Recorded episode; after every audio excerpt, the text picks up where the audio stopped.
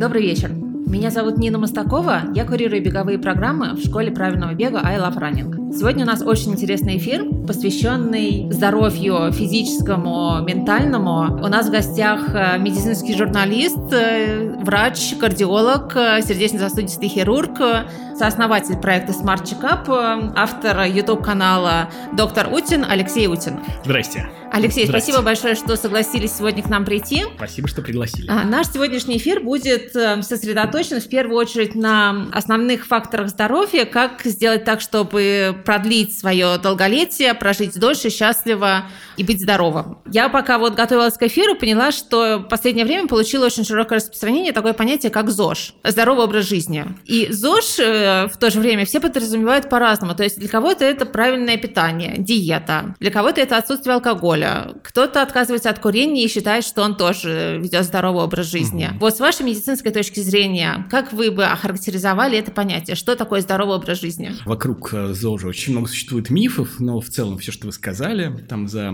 каким-то исключением, там, регулярно правильно питаться, давать себе регулярную физическую активность, но кроме всего этого нужно время от времени проходить медицинские осмотры, э, диспансеризации, скрининги, чекапы. Чуть угу. попозже поговорим, в чем разница. Для того, чтобы выявлять заболевания на ранней стадии, потому что очень многие заболевания, влияющие на продолжительность нашей жизни, они не имеют симптомов. Они возникают внезапно, как гром среди ясного неба, но их можно предотвратить, если своевременно их обнаружить, продиагностировать. У нас просто больше распространено мнение, что ну, к врачу идем, когда уже что-то заболит. К врачу э, надо идти, когда заболит, это называется ранняя диагностика. И вот с ранней диагностикой у нас в принципе, все довольно неплохо. Угу. Ранняя диагностика – когда появились какие-то симптомы, их не надо игнорировать, как делают очень многие люди. Действительно, считается, что в России, особенно мужчины, они к врачу не приходят, да. их к врачу приносят. Да. Да? Ранняя диагностика – это отдельная тема беседы, ну, даже, наверное, не со мной. А мы сегодня поговорим именно про те исследования, которые нужно делать, когда ничего не беспокоит. Я помню, что когда я еще училась в школе, потом в институте, у нас было такое понятие, как диспансеризация. Угу. И это было обязательно, мы там нам выделяли один день, когда мы всем классом или всем курсом ходили к врачу и проходили так называемую диспансеризацию. Сейчас помимо диспансеризации появились такие модные понятия, как чекап, как скрининг. Вот это все одно и то же или между ними есть какие-то различия? Ну, во-первых, по поводу э, диспансеризации. Государство делает такие мероприятия для того, чтобы снизить бремя болезней и угу. увеличить продолжительность жизни населения или определенных групп населения в соответствии с законодательством Российской Федерации. То есть ты можешь прийти в поликлинику и сказать, вот хочу диспансеризацию и тебе окажут комплекс мероприятий. Мне кажется, что основная проблема вот этого комплекса заключается в том, что а, мало кто доходит до этих поликлиник. Причем с 18 до 39 лет а, этот комплекс проводится каждые три года, то есть каждые три угу. года, вот 18, 21 и дальше уже там. А после 40 лет уже каждый год человек имеет право получить вот а, такой комплекс услуг и э, в состав которого входит ну, какой-то список обследований. Значит, что такое скрининг? Скрининг – это определенный вид какого-то обследования или анализа, который направлен на выявление определенного заболевания с целью снижения смертности от или там опять же бремени болезней. То есть это конкретная манипуляция на конкретное обследование. Например, uh-huh. какой можно скрининг придумать? Ну, там, скрининг мазок по Николаю для того, чтобы скринировать у женщин там э, заболевание рака шейки матки или uh-huh. предраковое состояние для того, чтобы предотвратить рак шейки матки у женщин. Это вот скрининг. И диспансеризация – это такой набор скринингов, который может государство нам предоставить. Что же такое чекап? Это то, как каждый врач понимает то, что ему нужно делать для каждого конкретного пациента. Или же, как ты понимаешь э, программу скринингов и диспансеризации, uh-huh. ты сам придумываешь программу. Зачастую человек делает чекап за собственные деньги, кто-то делает хорошие чекапы, кто-то там делает какие может чекапы, но в целом, конечно, это довольно дискутабельный вопрос, что такое чекапы. Но здесь еще важно очень понимать, что программа диспансеризации – это то, что государство может себе позволить для того, чтобы снизить, э, снизить смертность среди Понятно. граждан собственной страны. Что это значит? Что вот, например, для выявления, например, рака головного мозга нужно сделать 10 тысяч МРТ, чтобы выявить один рак головного мозга в какой-то стадии. Да. То есть никакая даже американская система здравоохранения, которая там 10% от ВВП угу. использует на здравоохранение, и то она не справляется, не справится никогда с такой интервенцией. Я могу Поэтому... пройти диспансеризацию, понять, что у меня там ну, вдруг где-то что-то не так работает, и уже потом пойти на скрининг. Нет, то есть диспансеризация состоит из скринингов. Скрининг – это просто конкретная программа, направленная на выявление какого-то заболевания. Вы имеете в виду пойти на чекапы и так Или далее. на чекап, да. Ну, вообще, каждому человеку, конечно, каждому россиянину я настоятельно советую воспользоваться тем, что наше государство ему предлагает бесплатно и сходить хотя бы вот на эту программу диспансеризации. Этого многим людям более чем достаточно будет для того, чтобы uh-huh. понять, что происходит с его здоровьем и вовремя начать предпринимать какие-то действия. А перед забегом а, зачастую э, ребята ходят, чтобы проверить свое здоровье и получить вроде как такое более-менее полное представление о том, вообще можно ли мне заниматься спортом или лучше не стоит. Вот это, я так понимаю, проходят чекапы больше, наверное, да? Ребята, да, наверное, они проходят чекапы, хотя могут воспользоваться, наверное, программой диспансеризации.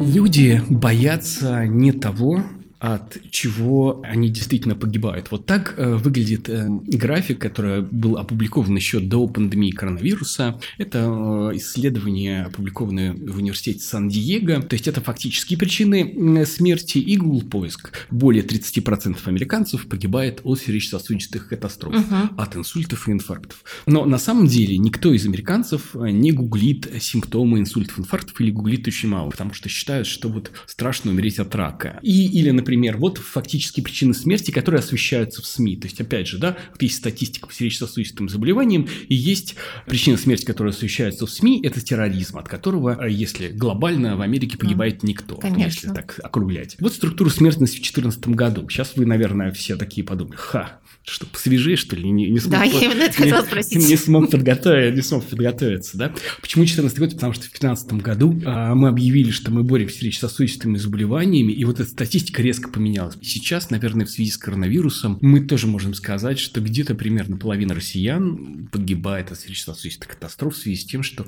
ковид у него есть цель, мишень – это сосуды, угу. это риск образования тромбов, угу. а все катастрофы сердечно-сосудистые, они происходят именно именно как повреждение сосудистой стенки, разрыв атеросклеротической бляшки с формированием тромбов, инсульты, инфаркты. Это тромб, который формируется в сосуде, который идет либо к сердцу, либо И к это можно вообще мозгу. предотвратить? Теоретически, да. И вот это исследование говорит о том, что мы можем предотвратить до 90% инфарктов, инсультов. Это, конечно, теоретизирование. В 2008 году это исследование было опубликовано по поводу того, что раннее выявление факторов риска, изменение, модификация образа жизни, вот тот самый ЗОЖ, про который котором мы говорим. У нас же вот с точки зрения сердца и сосудов есть очень много инструментов. То есть здесь уже все придумано, от этого не надо открещиваться. Есть некоторые проблемы, почему-то люди, которые занимаются спортом и физкультурой, они вот отрицают наличие достижений медицинской науки. То есть они считают, что вот либо спорт, либо таблетки. А максимальный эффект ведь люди получают, когда используют и то, и другое. Uh-huh. Когда мы неправильно для себя в своей голове распределяем риски, то есть мы не понимаем действительно, какие болезни важны. Потом мы неправильно выбираем методы обследования. Вот у нас в нашем сознании на таком пьедестале стоит кардиограмма. Нам кажется, что вот в этих извивах, изгибах кардиограммы будет зашифровано, что было, что будет, чем сердце успокоится. И вот зачем-то всем спортсменам перед соревнованием рекомендуют сделать ЭКГ, но на самом деле вот есть такой ресурс, называется USPSTF. Это независимый ресурс, который исследует э, разные способы там, интервенции, диспансеризации, разные виды. И вот они говорят, что у людей с низким риском не рекомендуется проводить скрининг состояния сердечно-сосудистой системы при помощи кардиограммы и даже при помощи нагрузочного теста. Вот я хотела спросить, да, ЭКГ с нагрузкой, конечно. Сердечко-то проверить под да, нагрузкой, да, да. это же надо. И вот всем кажется, что это прям классный вариант скрининга, но на самом деле сама по себе кардиограмма, сделанная в покое, она может быть совершенно нормальная за 2 часа до инфаркта. Угу. У нее очень низкая предсказательная ценность, то есть она показывает уже то, что происходит с человеком. Вот какое-то нарушение ритма. Вот сейчас есть мерцательная аритмия, да, и даже нагрузочный тест. Ведь изменения на кардиограмме во время нагрузочного теста, они, как правило, связаны с тем, что в сосуде, который идет к сердцу, формируется бляшка, которая сужает просвет больше, чем на 60%. Угу. А такую такую, в общем-то, бляшку нужно заслужить. Угу. Это надо иметь какой-то невероятно высокий уровень холестерина, какую-то чудовищную наследственность по сердечно-сосудистым заболеваниям, какое-то очень высокое давление, прожить довольно долго на свете и еще покуривая сигарету.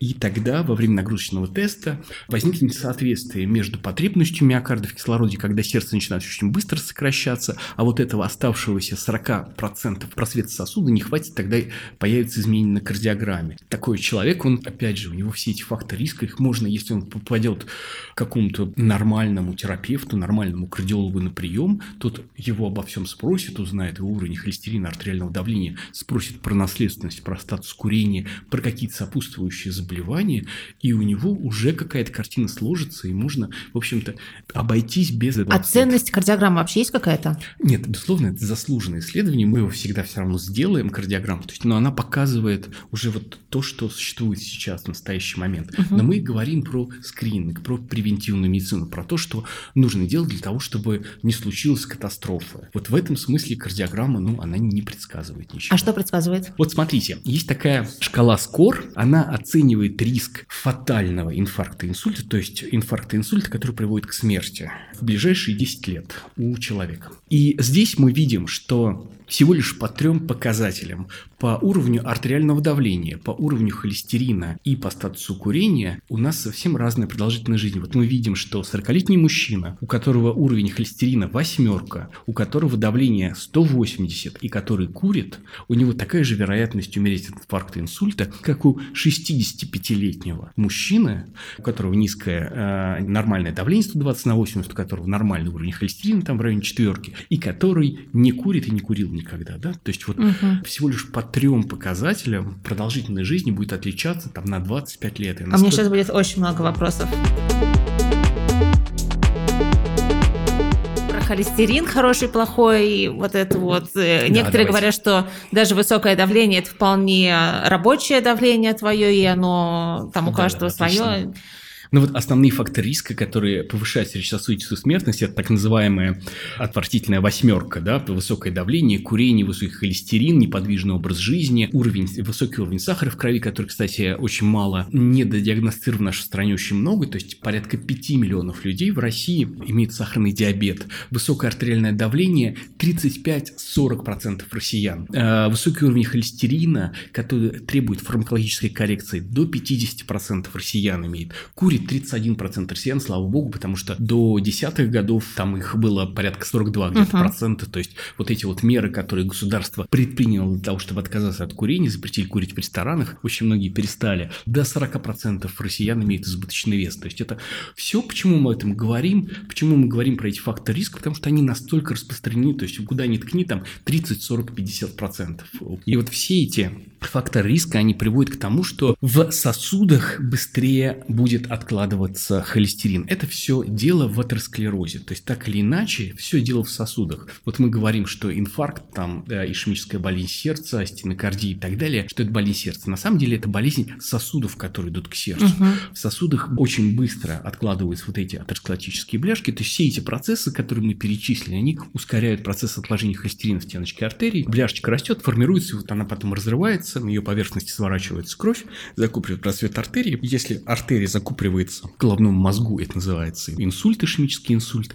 Если она закупоривается в сердце, это называется инфаркт. Uh-huh. Что же такое вот холестерин, хороший и плохой злой? Это вроде бы довольно сложная молекула, но при, да, этом, да. Э, при этом понятно, что она не может выбирать какие-то нравственные ориентиры. И на самом деле проблема не в холестерине, не в молекуле холестерина, а в белке переносчике, потому что холестерин нерастворим в крови, то есть он связывается с специальным белком-переносчиком. В одном случае он упаковывает в холестерин такие очень мелкие молекулы, очень плотно упаковывает, uh-huh. поэтому это липопротеиды высокой плотности. Я использую мнемонический прием высокие, светлые, хорошие чувства. Вот высокой плотности холестерин – это такой вот хороший холестерин. Безусловно, я утрирую. Ну, конечно, ну, понятно, конечно да, же, утрирую. Сейчас понятно. коллеги, которые занимаются наукой, сейчас такие думают, ну, началось.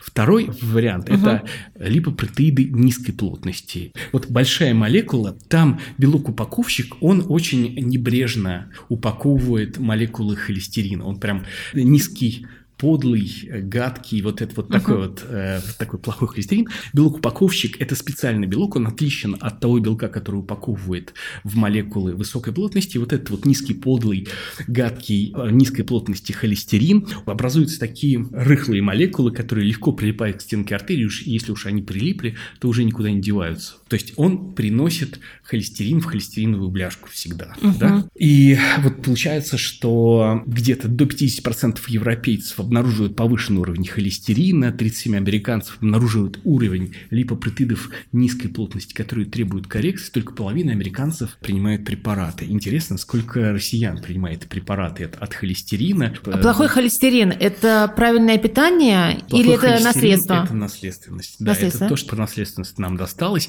Процентов 70. И он синтезируется в нашем организме. При этом, если даже вы будете вести какой-то травоядный образ жизни, он прекрасно синтезируется в вашей печени из авокадо, брокколей. Э, а с этим можно что-то сделать? Ну, если совсем высокий уровень холестерина, то вам на помощь придет медицина. Если вы будете вести какой-то сверхздоровый образ жизни, ну, вы сможете там, ну, процентов 10-20, ну, если прям совсем упретесь рогом, ну, до 30% снизить этот холестерин. Причем не столько за счет питания, сколько за счет веса, регулярной физической uh-huh. активности, вот такой вот. То есть здоровый образ жизни, его можно подснизить, но радикально, конечно, поменять вот генетическую данность, э, связанную с холестерином, нельзя. Если есть такой фактор, как наследственность. Что такое наследственность? Ну, условно говоря, это инсульты, инфаркты, независимо там ни от чего, там сколько пил, тест, стресс, работа, у родственников первой линии, то есть мама, папа, братья, сестры, до 60. Нам, э, вот если были инсульты, инфаркты до 65 лет у родственников первой линии, значит, нужно что-то поискать, какие-то наследственные предрасположенности. По холестерину сейчас есть новый показатель, который нужно хотя бы один раз в жизни посмотреть, это липопротеида малая. Следующий фактор, я завелся, гипертоническая болезнь, это, это следующий фактор, который очень распространен в популяции. А, если раньше считалось, что Гипертония – это все, что начинается от 140 на 90. Это вот американцы провели исследование спринт на своей, правда, популяции. Выяснили, что если давление будет 130 с чем-то на 85 с чем-то, за 130 больше, чем 80, то смертность от сердечно-сосудистых заболеваний увеличивается там на существенный процент. На 40, нормальное давление это сколько? На 43%. Вот нормальное давление сейчас считается давление ниже, чем 120 на 80. Вот это нормальное давление. У нас все еще осталась наша классификация, но вот классификация американская в 2017 году принятая, после которой чуть ли не в половину больше стало американцев с высоким uh-huh. давлением. Она считает, что нормальное давление меньше, чем 120 на 80, а повышенное давление это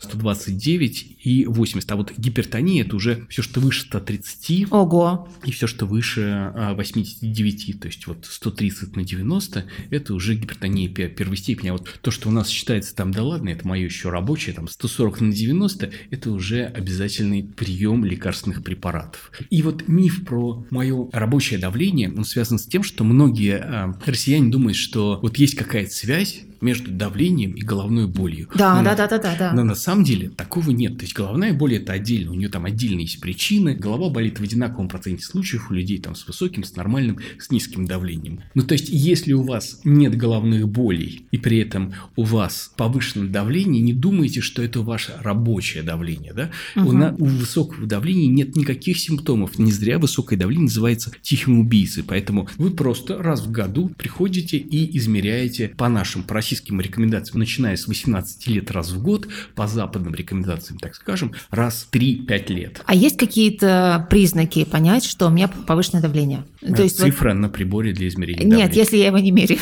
Нет, никаких. Давайте я дальше не буду погружаться в это высокое давление, я дальше расскажу про курение. Если кто-то здесь из слушателей курит, то бросьте курить. Это, наверное, самая мощная интервенция, самый мощный вклад в здоровье человека. Серьезно? Да, курение в целом там отнимает от 10 10, ну, кто-то говорит, до 14 лет продолжительность жизни, просто берется кусок жизни, выбрасывается на помойку. Э, в конце жизни все вообще очень плохо с качеством жизни у курильщика. И при этом ты еще платишь за это деньги. Ну, я тоже когда-то курил, я знаю, что это такое. Не очень-то много удовольствия ты получаешь от курения. И при этом есть совершенно классные там, методы отказа от курения, очень эффективные. И просто нужно взять... Мне кажется, начать бегать. Самый простой способ отказа от курения. Ну, У нас, кстати, приходят периодически ребята, которые которые начинают бегать для того, чтобы бросить курить. Может быть, проблемы не в никотине. Никотин всего лишь наркотик, который заставляет нас курить снова и снова. Он в нашем головном мозгу, он вызывает выброс дофамина, который обуславливает чувство благополучия угу. или предвкушения какого-то удовольствия. Вот это вот состояние там, кратковременное, которое вызывает сигарета. На самом деле никотин не является канцерогеном, и он не вызывает те повреждения сосудов, которые приводят к раннему развитию атеросклероза, а значит инсультов, инфарктов. Как ну, курит топлива влияет на сердце? Влияют на сердце именно э, продукты горения, которые во вдыхаемом дыме. То есть, если человек увлекается походами и постоянно сидит у костра и дышит дымом, это тоже, ну, в общем, по сути, курение.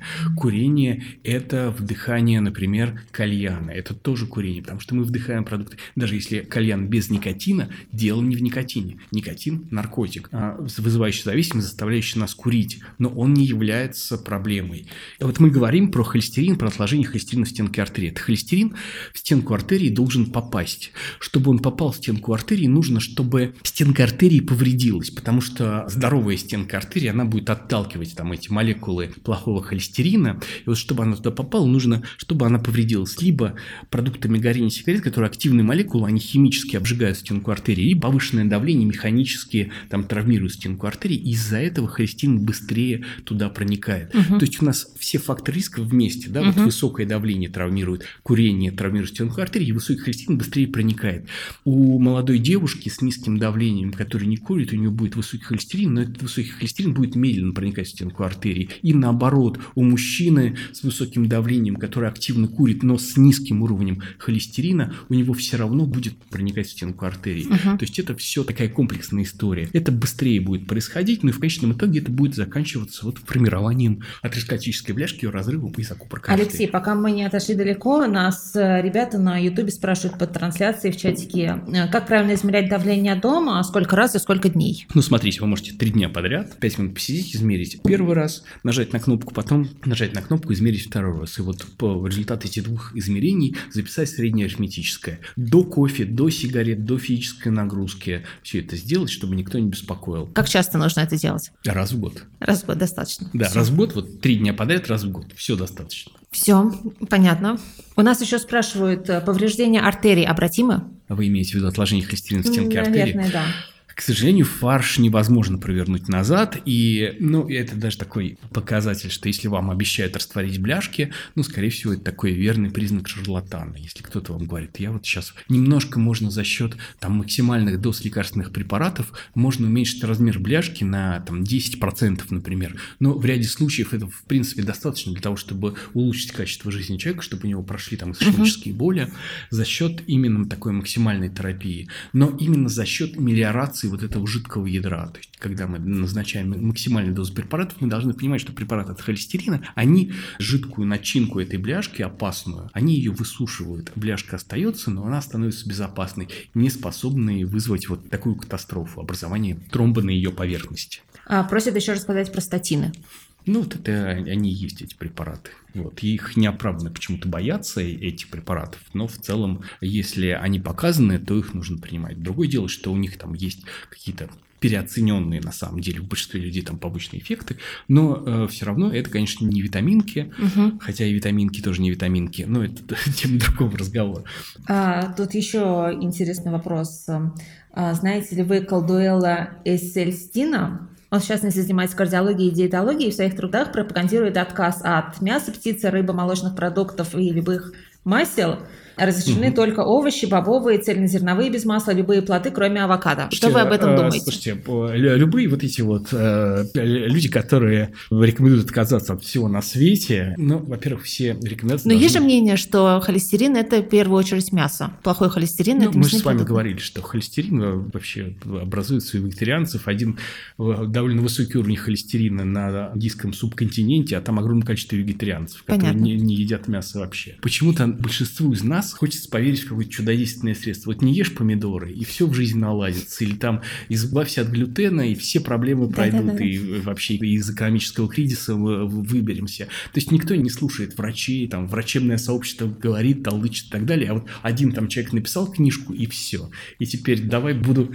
ориентироваться на эту книжку, а не на кучу исследований, метаанализов и так далее. Понятно. А еще один вопрос. Как измерять холестерин и понять, что есть бляшки? И как понять, что пора обратить на это внимание? Внимание? Помните, я говорил, таблица угу, скор прежняя была. И вот Европейская ассоциация кардиологов опубликовала СКОР-2, который оказался вот такой вот с колоритом региональным. Ну, красное, понятно, что это не очень, не очень хорошо. Это страны с высоким риском сердечно-сосудистых заболеваний, когда очень много людей на 100 тысяч населения погибает от инфарктов и инсультов. Есть благополучные зелененькие страны, там э, Франция, Норвегия, угу. Испания, там Англия, и есть вот красненькие страны. И для них разные таблицы СКОР. Вот эта таблица СКОР – риски инсультов, инфарктов, таблица СКОР-2 для вот тех стран зелененьких. А вот как выглядит СКОР-2 для россиян. Видите, здесь вообще все очень грустно. Высокий риск сердечно-сосудистых заболеваний, то есть риск инсульта, инфаркта в ближайшие 10 лет. Получается, что там 40-летний мужчина, который курит, должен прям сразу после 40-летия бежать к кардиологу и разбираться с состоянием своих сердца и сосудов, проверять, нет ли у него, например, бляшек в сосудах. Угу. Есть исследования а, дуплекс брахицефальных артерий, можно посмотреть бедренные артерии. Еще самое исследование с такой скрининг, который доказал наилучшую связь между появлением сердечно-сосудистых катастроф, предсказанием сердечно-сосудистых катастроф, это коронарный кальций, когда делается такое исследование компьютерной томографии, которое оценивает в баллах кальцификацию коронарных артерий. И вот это исследование еще сильнее предсказывает заболевание. О, интересно. А вот да, кстати, есть большое количество калькуляторов. Это наш калькулятор российский Атростоп, это калькулятор английский QRisk, а это калькулятор, в который можно еще забить, кроме всего прочего, и показатели коронарного кальция после исследования и рассчитать свой сердечно-сосудистый риск более точно. Угу. Вот. И можно им воспользоваться, но все калькуляторы все-таки их лучше заполнять вместе с врачом, там они оценивают еще наследственность, сопутствующие заболевания и так далее. Алексей, а, еще один вопрос. Нас спрашивают, может ли организм компенсировать бляшки увеличением кровотока через соседние сосуды? Да, это происходит очень пожилых людей. У нас э, есть такой способ э, у организма скомпенсировать, угу. когда очень долго существует бляшка, которая гемодинамически значимая, то есть процентов на 60 сужает кровоток, то тогда в организме запускается механизм за счет факторов ангиогенеза, за счет обходных путей, коллатералей. Угу. Именно поэтому у пожилых людей часто инфаркты миокарда, у которых очень долго существуют бляшки,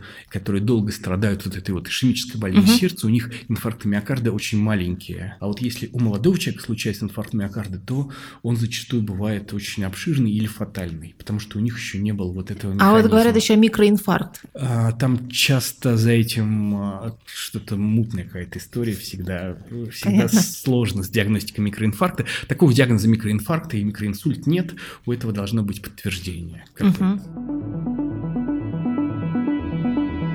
теперь мы перейдем к тому, что, значит, есть два типа отношений к собственному здоровью, и оба неправильные. Первый тип отношений к собственному здоровью – меньше знаешь, крепче спишь. Угу. Это, как правило, позицию демонстрируют наши папы, мамы и пожилые родственники, которые говорят, ой, я не пойду ничего обследоваться, потому что там что-нибудь найдут еще, я...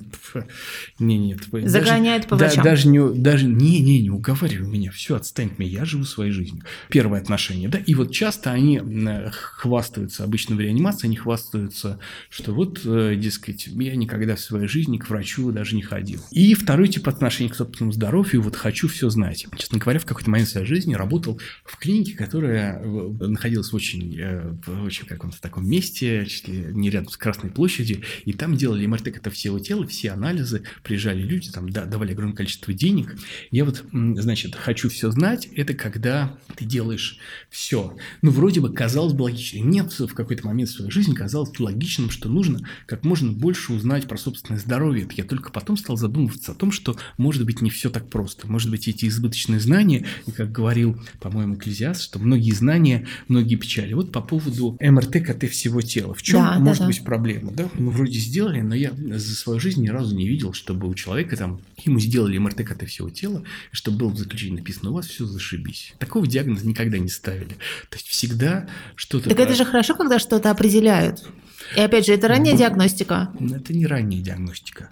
У каждого из нас есть своя особенность. Угу. Есть состояния, которые не могут повлиять на продолжительность нашей жизни. Даже никак не повлияет на качество жизни. Ну вот как там какая-то гемангиома в печени, там клубочек сосудиков, как она может повлиять на продолжительность или качество жизни, да? Или как какая-то кисточка в почках, там она вот там есть и есть. Но вот если ее сделать МРТ-КТ всего тела, обнаружить эту кисту или там какая-нибудь э, небольшая грыжка или протрузия, про которую вы вот узнали и сейчас думаете, что там с моей протрузией. Или во время онкопоиска могли найти какое-то вот состояние, какую-то неведомую штуку и давай там ее тыкать иголками, брать биопсию и так далее, что-то повредили сосуды и так далее. То есть, и ведь дело в том, что МРТ всего тела – это состояние не статичное, угу. потому что есть заболевания, которые вот сегодня на МРТ всего тела а, ну, все да. в порядке, а через полгода там уже капец. И то есть с какой частотой там, вот, например, сделали э, для того, чтобы есть наследственный рак поджелудочной железы. Сделали исследование на МРТ, все в порядке, а через полгода там рак уже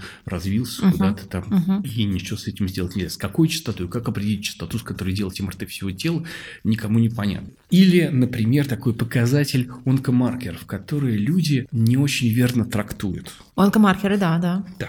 Тоже не нужны? Их создали не для скрининга. Ну, там за редким исключением про ПСА это отдельная речь и тоже все довольно противоречиво. Но большинство онкомаркеров их не надо использовать для скрининга каких-то онкологических заболеваний. Почему? Потому что есть ложноположительный результат, огромное количество, uh-huh. там большой процент, и есть ложно-отрицательный результат. То есть что такое ложноположительный результат? Это когда человек по какой-то причине ему предложили где-нибудь, ну, давайте сдадим онкомаркер, ну, что ж, раз пришли, чтобы два раза не вставать, раз мы зашли в Вену, давайте еще онкомаркер сдадим. Сдает, и у него оказывается, что уровень там какого-то показателя повышен. Угу. Еще есть какие-то состояния, при которых он может повышаться, не связанных с онкологическим заболеванием. Так называемый ложно-положительный результат. И человек вместо того, чтобы жить своей скучной жизнью полгода при помощи разных там МРТ, ПТКТ и так далее, при помощи огромного количества нервов, он ищет в себе этот, этот рак, не может его найти, и потом ну, ему нужна помощь там, каких-то специалистов. Угу. И в этом случае, если есть онкологическое заболевание, то скорее ему поможет ранняя диагностика. Мы еще раз говорим, что мы сейчас говорим про полное отсутствие симптомов. Если есть какие-то там жалобы и так далее, это другое, это, это уже другой протокол. Но когда просто без жалоб взять, сдать онкомаркеры... Но есть же онкология без симптомов. В том-то и дело, которые есть, говорят, что самое коварное. Есть алкология без симптомов, но ну, до какого-то момента без симптомов. Потом а равно, потом, может быть, уже поздно. Потом, может быть, уже поздно, но онкомаркеры для этого выявления не работают. Они не работают вот так вот. И э, в, в то же время, да, есть еще ложно отрицательные результаты. Когда человек что-то беспокоит, у него есть какое-то беспокойство в разных кругах, дай-ка проверюсь на рак, сдам онкомаркеры, ему приходит все чистое. И uh-huh. вот все онкомаркеры в норме, и человек успокаивается, и там что-то у него где-то появилась кровь, а он такой, ну, я же все проверил, у меня не может быть рак. Ну, просто кровец, значит, где-то кровь там появилась в моче, в стуле, в каких-то uh-huh. отделениях, но при этом он перестает э, обращать на этот симптом внимание, и это тоже, в общем, негативно влияет. Поэтому вот такое яркое, совершенно точно ненужное обследование – это обследование на онкомаркеры, если ничего не беспокоит. Анализы. Вот э, история про то, чтобы сдать как можно больше анализов, она тоже не очень хорошая. То есть мы, когда назначаем врачи какой-то набор анализов, мы понимаем, для чего, э, для чего мы эти анализы назначаем. Каждый из них, что мы хотим посмотреть, и что мы будем делать, если какой-то uh-huh. анализ будет выходить за определенный референсный диапазон. У нас есть ответы.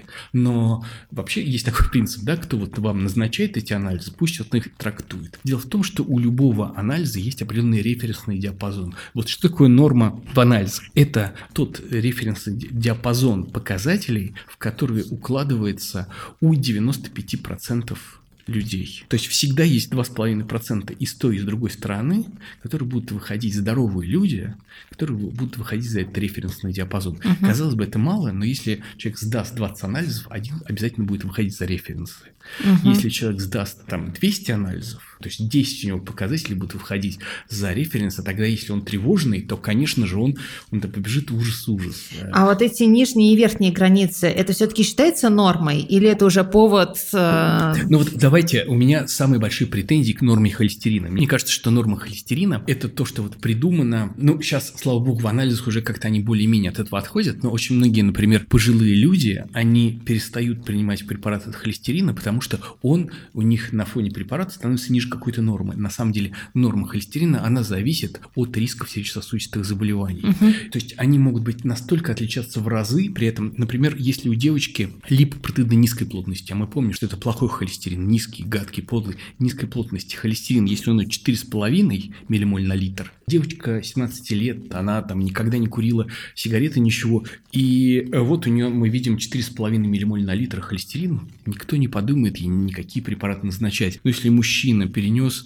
инфаркт миокарда, сахарный диабет, он курильщик и так далее, у него очень высокий риск сердечно-сосудистых заболеваний. После перенесенного инфаркта его целевые уровни липоптидов низкой плотности должны быть меньше, чем 1,4 миллимоль на литр. И если у него будет в три раза меньше уровень холестерина, 1,5 миллимоль на литр, чем у девочки, да, с 4,5, мы все равно должны ему назначить, потому что он выше его нормы. Норма, она еще вот от этого зависит.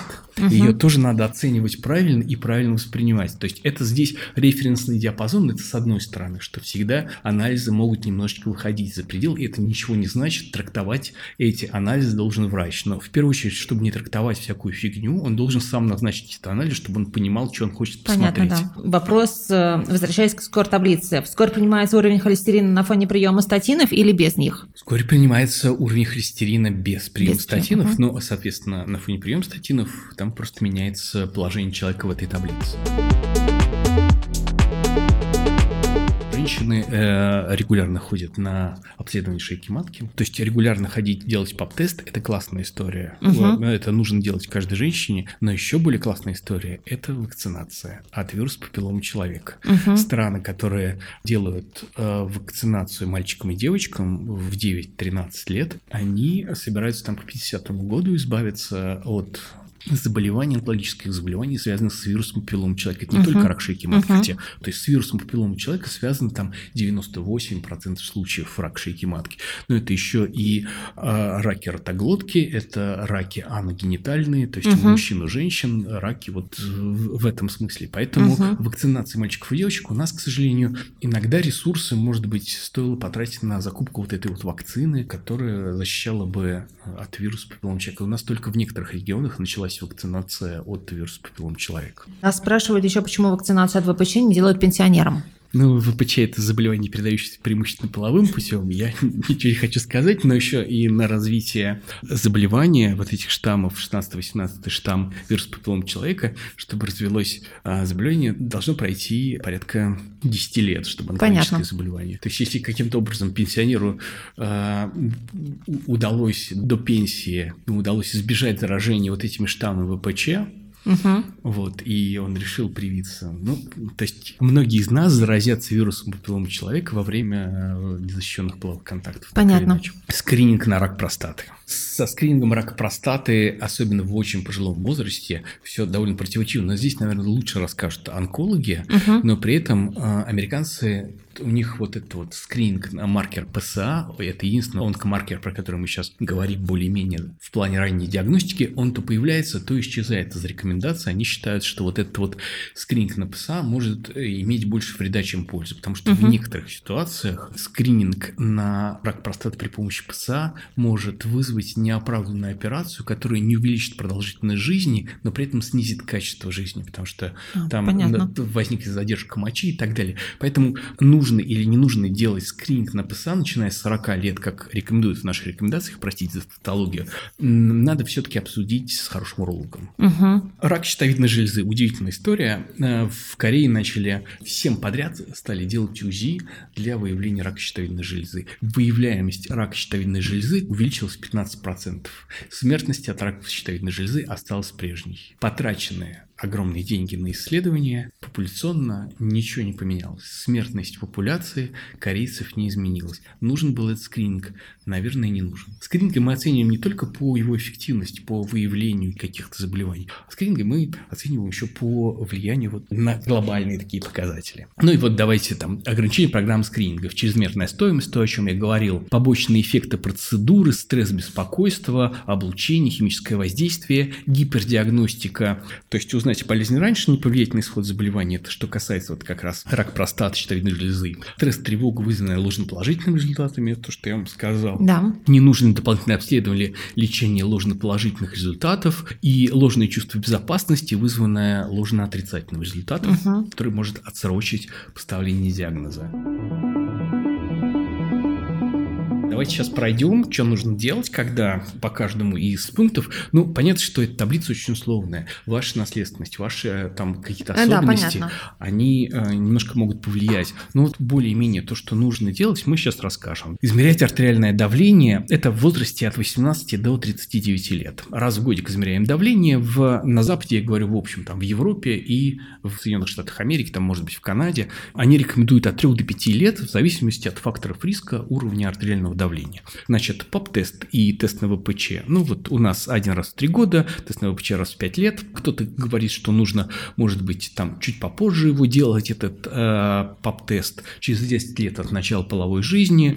Индекс массы тела раз в год или при плановых визитах к врачу. Измерение общего холестерина. У нас рекомендуется его измерять раз в год. На Западе тоже раз э, в 4-6 лет, потому что ну, он каждый год не будет так вот сильно прям подскакивать. Но в ряде педиатрических рекомендаций рекомендуют еще детям там 13-14 лет измерить уровень холестерина, особенно если были какие-то инсульты, инфаркты до 65 лет у родственников ага. первой линии, у папы, у мамы, то тогда нужно пораньше для того, чтобы выявить семейную гиперхолестеринемию, повышение уровня вот этого холестерина в крови. Значит, глюкоза в крови, да, раз в годик э, в России изучает консультация стоматолога. По разным данным, э, разное количество измерений, ну, то есть в зависимости от того, как себя чувствуют зубы. Анализ на гепатит С. У нас конкретных рекомендаций нет, но в связи с чудовищной ситуацией в России, там, по поводу всех этих заболеваний, в частности, частности, по поводу ВИЧа, на гепатит С, конечно, надо тестироваться, наверное, часто. И очень важно здесь помнить, что гепатит С – это абсолютно излечимое сейчас вирусное заболевание. Угу. То есть это первое, по-моему, вирусное заболевание, которое полностью излечивается. Не просто там поддерживается на определенном уровне состояния угу. здоровья, как при ВИЧ, как при гепатите Б,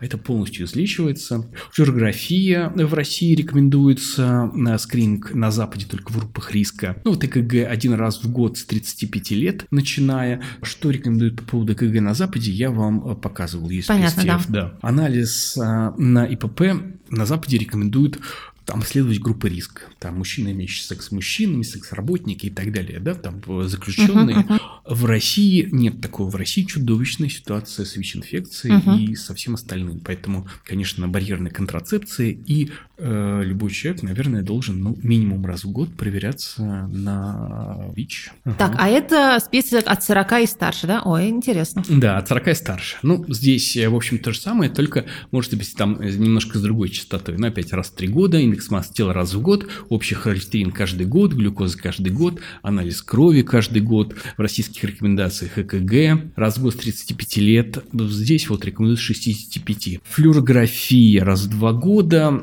скрининг э, на Западе, скрининг туберкулеза только в группах риска, гастроскопия раз в год э, с 45 лет, начиная.